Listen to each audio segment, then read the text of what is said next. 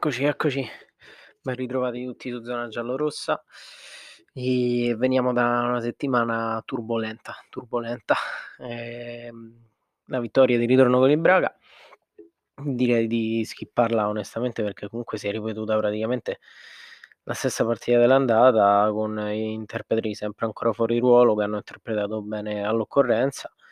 L'avversario non si è dimostrato all'altezza anche se tutti vantavano comunque che Braga potesse essere un avversario ostico e tutto, però onestamente poi nel doppio confronto non si sono, non si sono avverati questi, questi allarmismi, insomma, però bene così, la squadra ha conquistato il turno, è passata al turno successivo di Europa League, che incontreremo o Shakhtar Donetsk, sempre diciamo un po' più ostico rispetto a al Braga quello ma poco ma sicuro, partita degli ex per il mister soprattutto, ma anche per Mkhitaryan con un passato a appunto a Donetsk, però mh, mm, mm, più importante per il mister, insomma, che ritrova la squadra dove l'ha rilanciato e dove eh, si è potuto far conoscere specialmente in Champions League.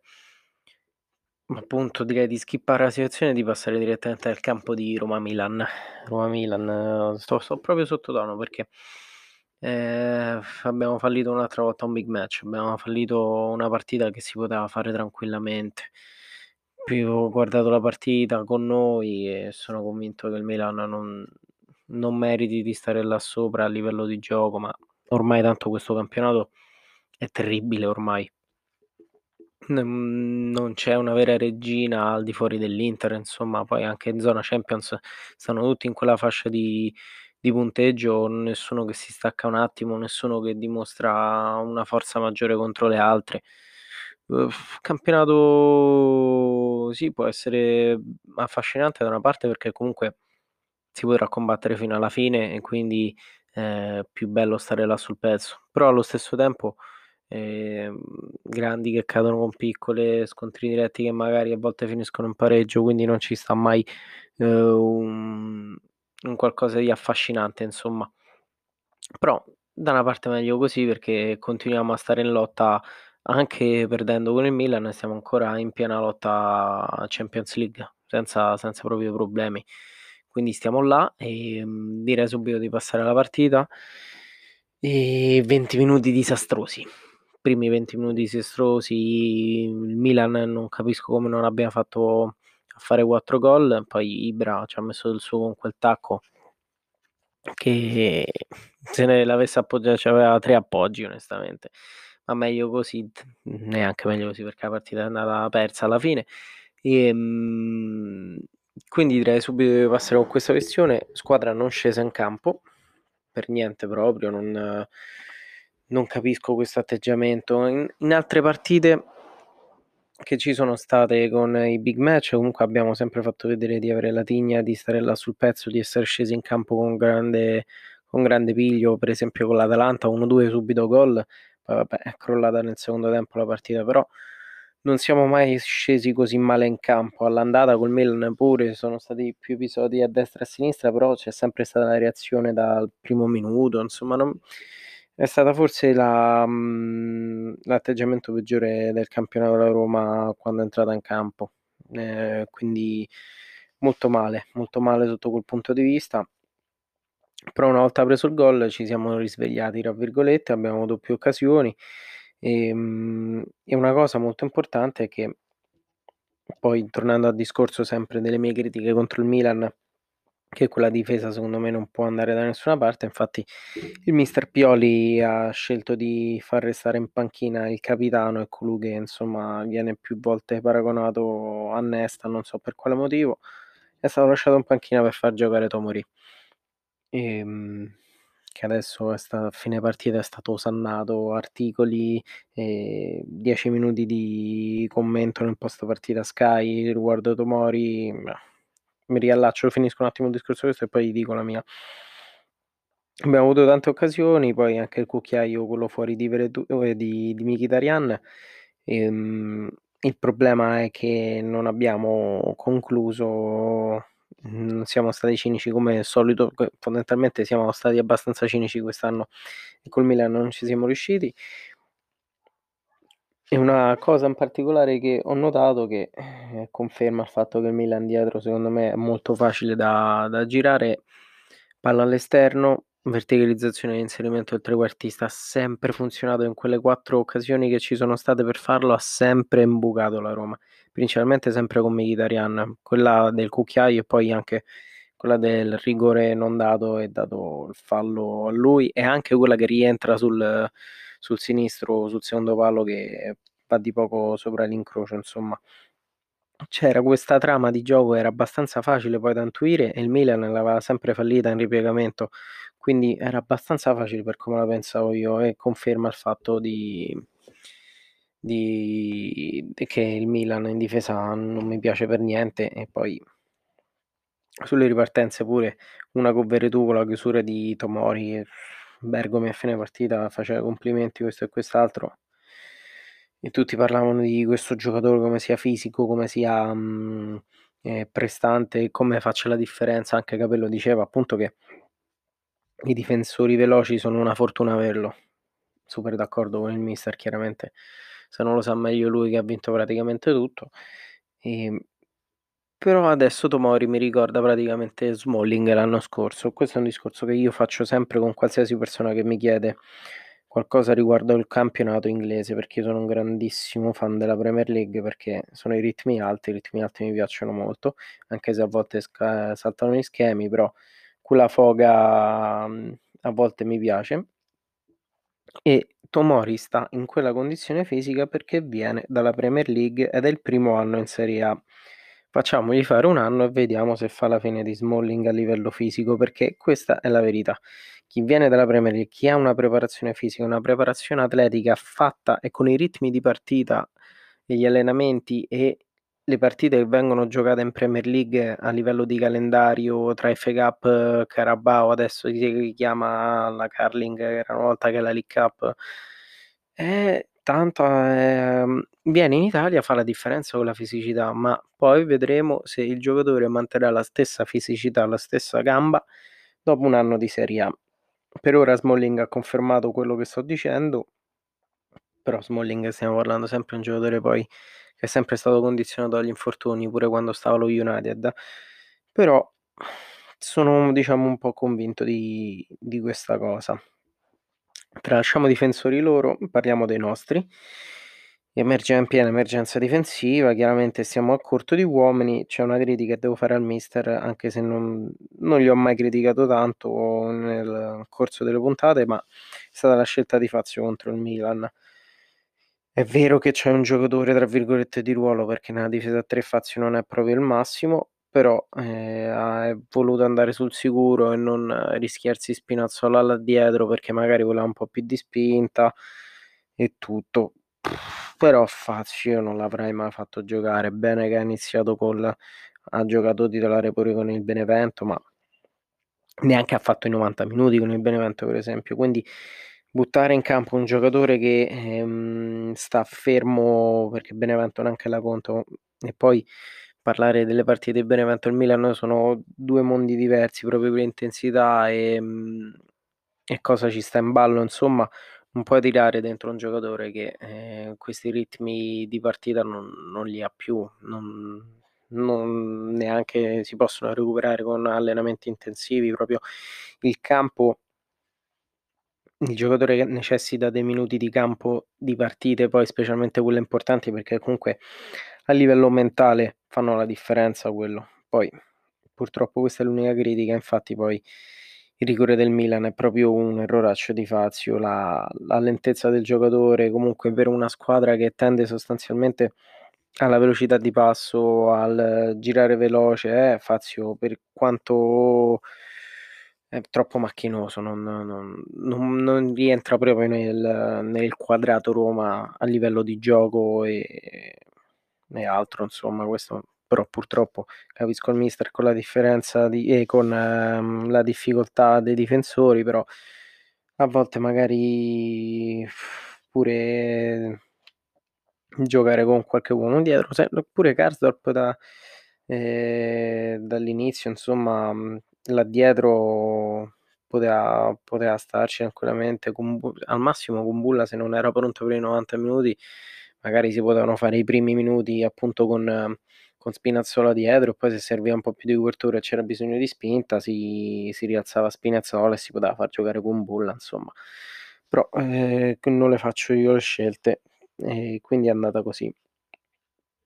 Una cosa che ho notato spesso però cioè spesso no, durante la partita e poi l'ho notato anche con il Braga, c'era il campo in condizioni pessime, adesso non sono sicuro, ma avevano giocato pure rugby durante la settimana, ma la cosa che ho notato è che era bagnatissimo, bagnatissimo e non era bagnato con eh, il prato corto, quindi di conseguenza la palla schizzasse. A volte l'ho vista quasi pure che rallentasse con il prato molto alto. Non, non so se è una scelta, spero di no, perché eh, con il gioco che facciamo noi ci penalizza e basta.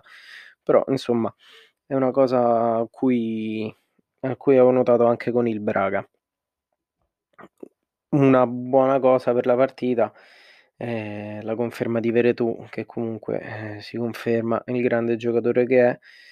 Ehm, primo francese do, dopo Platini come centrocampista a segnare 10 gol o più, speriamo, in campionato, quindi entra anche nella, tra virgolette, storia sia della Roma che del, um, del campionato di Serie A.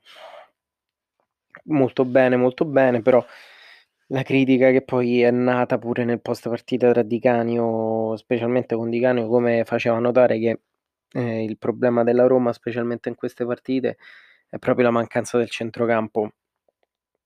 E noi fondamentalmente non manca il centrocampo perché abbiamo un palleggiatore e uno che si inserisce e funziona perché fino adesso ha funzionato, la squadra sta là, non è che sta a, a meno 40 dalla Champions, insomma. La squadra ha funzionato e poi facendo un discorso che poi ho fatto anche io in altre puntate che in determinate partite è giusto anche cambiare, non cambiare e stravolgere. Infatti Bergo mi l'ha detto, quando l'ha detto eh, avrà sentito la puntata, vabbè, basta con le cavolate, però ehm, è giusto fare qualche accortezza.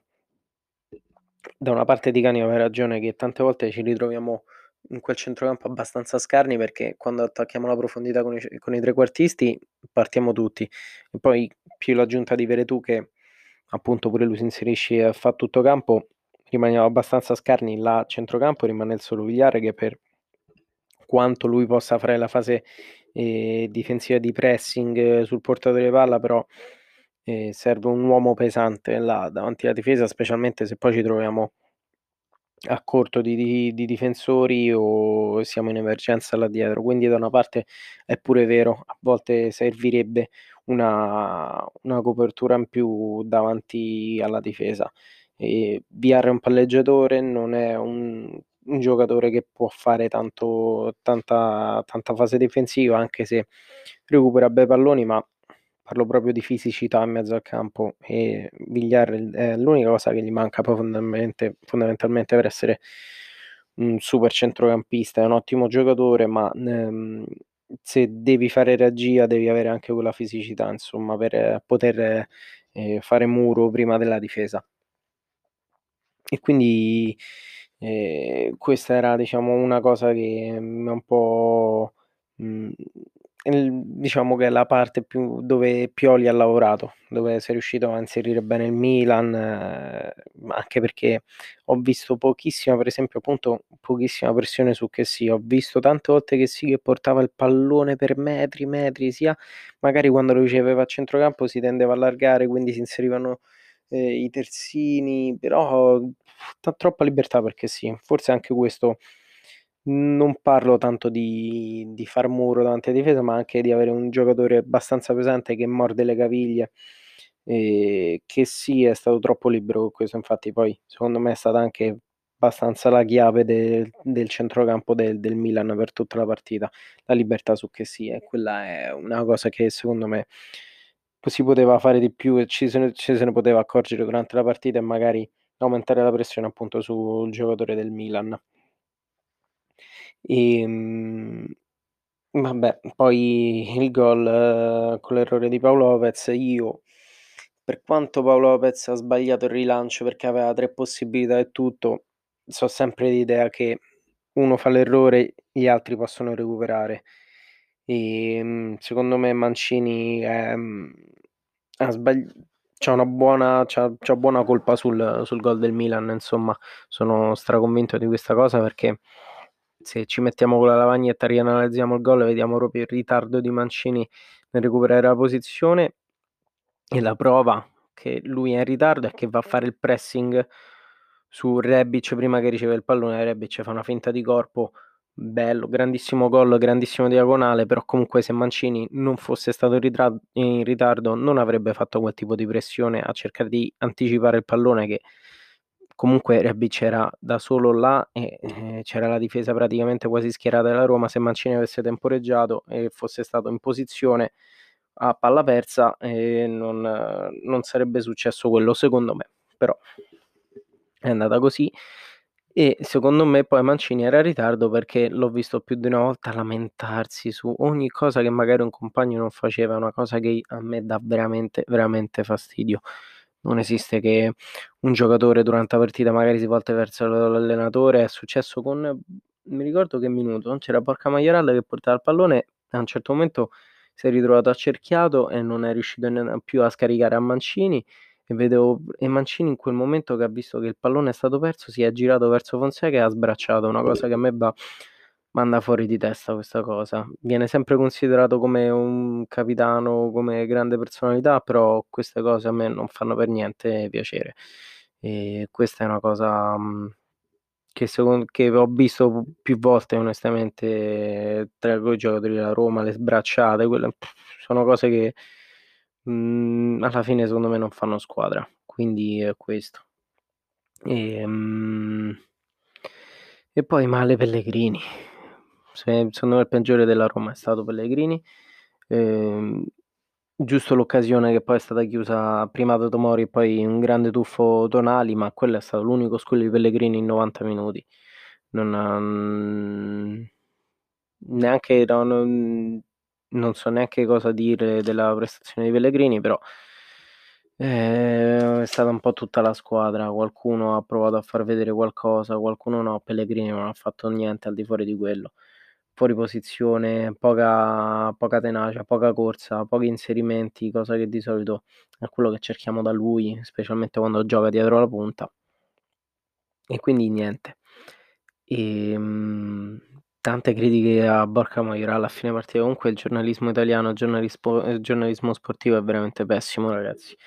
Adesso è proprio stato distrutto Borca Majoral, pure la società, boh, non lo so, si diceva addirittura che Mkhitaryan nel prossimo turno avrebbe potuto fare la, il falso 9, tutte, boh, non lo so, sono, non, non sono convinto di questa gestione dei giocatori e di dare questa libertà di stampa magari anche a chi si occupa solo della Roma e parlare di giocatori che fino a qualche settimana prima erano stati usannati come il giusto vice Geco perché comunque i numeri parlano chiaro 10 gol in stagione perché adesso che il suo ruolo naturale eh, è praticamente libero deve giocare per forza lui viene criticato perché per una partita con il Milan è tutto, tutta la squadra è stata critica, da criticare sia col Benevento che con il Milan non facciamo l'erba un fascio come viene fatto di solito, analizzare tutta la squadra, tutti i movimenti, tutti i giocatori e le circostanze.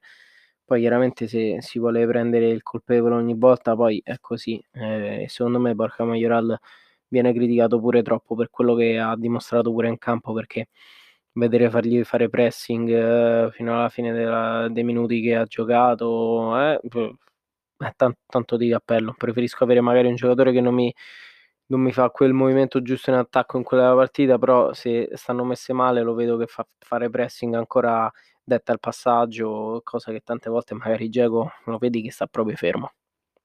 Quindi ehm, sì, è vero che Diego in partite così come big match, ma specialmente con Milan che si è sempre eh, è sempre salito su in cattedra, insomma, che ha sempre dimostrato quali sono le sue qualità, specialmente appunto con il Milan avrebbe fatto comodo. Non sto dicendo che Borca Majoral è meglio Giacomo, anzi, lo sapete, l'ho detto più volte cosa penso di Giacomo. Però non bisogna, non bisogna fare questo tipo di, di, discorso quando non ci sta o viene sostituito da un giocatore che fino a qualche settimana fa era stato sannato per essere il vice gioco perfetto e poi adesso magari non segna per due partite e viene distrutto. Però passiamo avanti. Prossimo argomento, un'altra cosa che mi, ha, mi sta deludendo ultimamente non so per quale motivo, però entra Pedro ed è molto, molto, molto spento. Ze quanti palloni toccati quando è entrato il Milan? Forse 0? 1 per sbaglio? Non lo so, non ne ho non ne ho la più pallida idea, però un'altra volta Pedro non non ha non ha, mhmm, rispettato le le aspettative per questo match.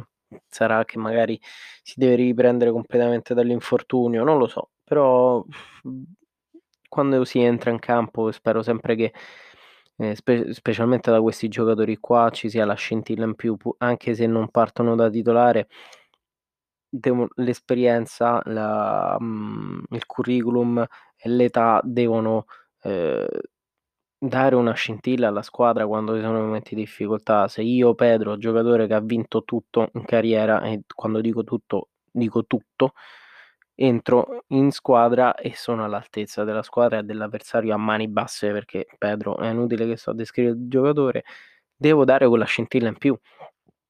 Non è arrivata e mi dispiace tanto perché a me piace tantissimo Pedro, tanto, tanto, tanto.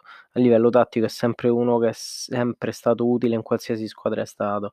Ehm, vederlo entrare in quella maniera, proprio dalle espressioni facciali, non mi mhmm, mi rende un po' triste vedere questo giocatore che si comporta in questa maniera.